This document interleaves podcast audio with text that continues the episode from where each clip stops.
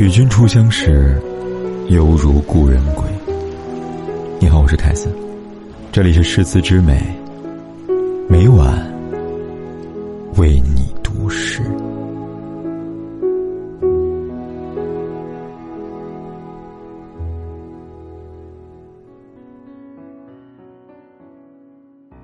连雨不知春去，一情方觉夏深。岁月是一场有去无回的旅行，好与坏，它都是风景。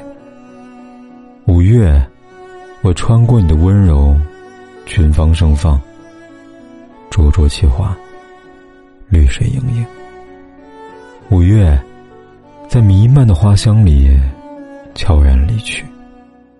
时光在流逝，不舍昼夜，万物在生长。从不停歇。即使这样，就不要再缅怀过去。随他去吧，该走的终归要走。你拦不住要走的风，抱不住整片天空。就好比留得住的，不需用力；而那些留不住的，也不需费力。在过去那些日子里。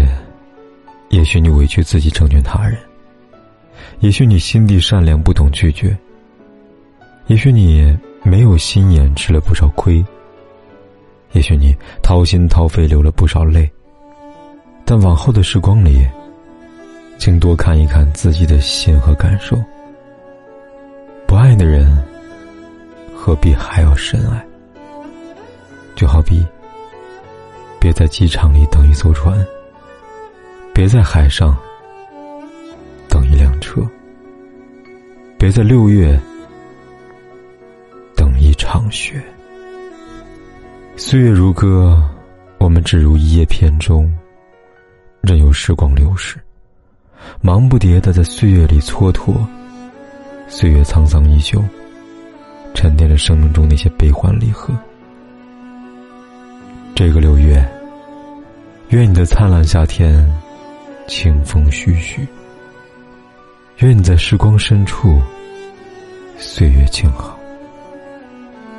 愿你与良人相伴，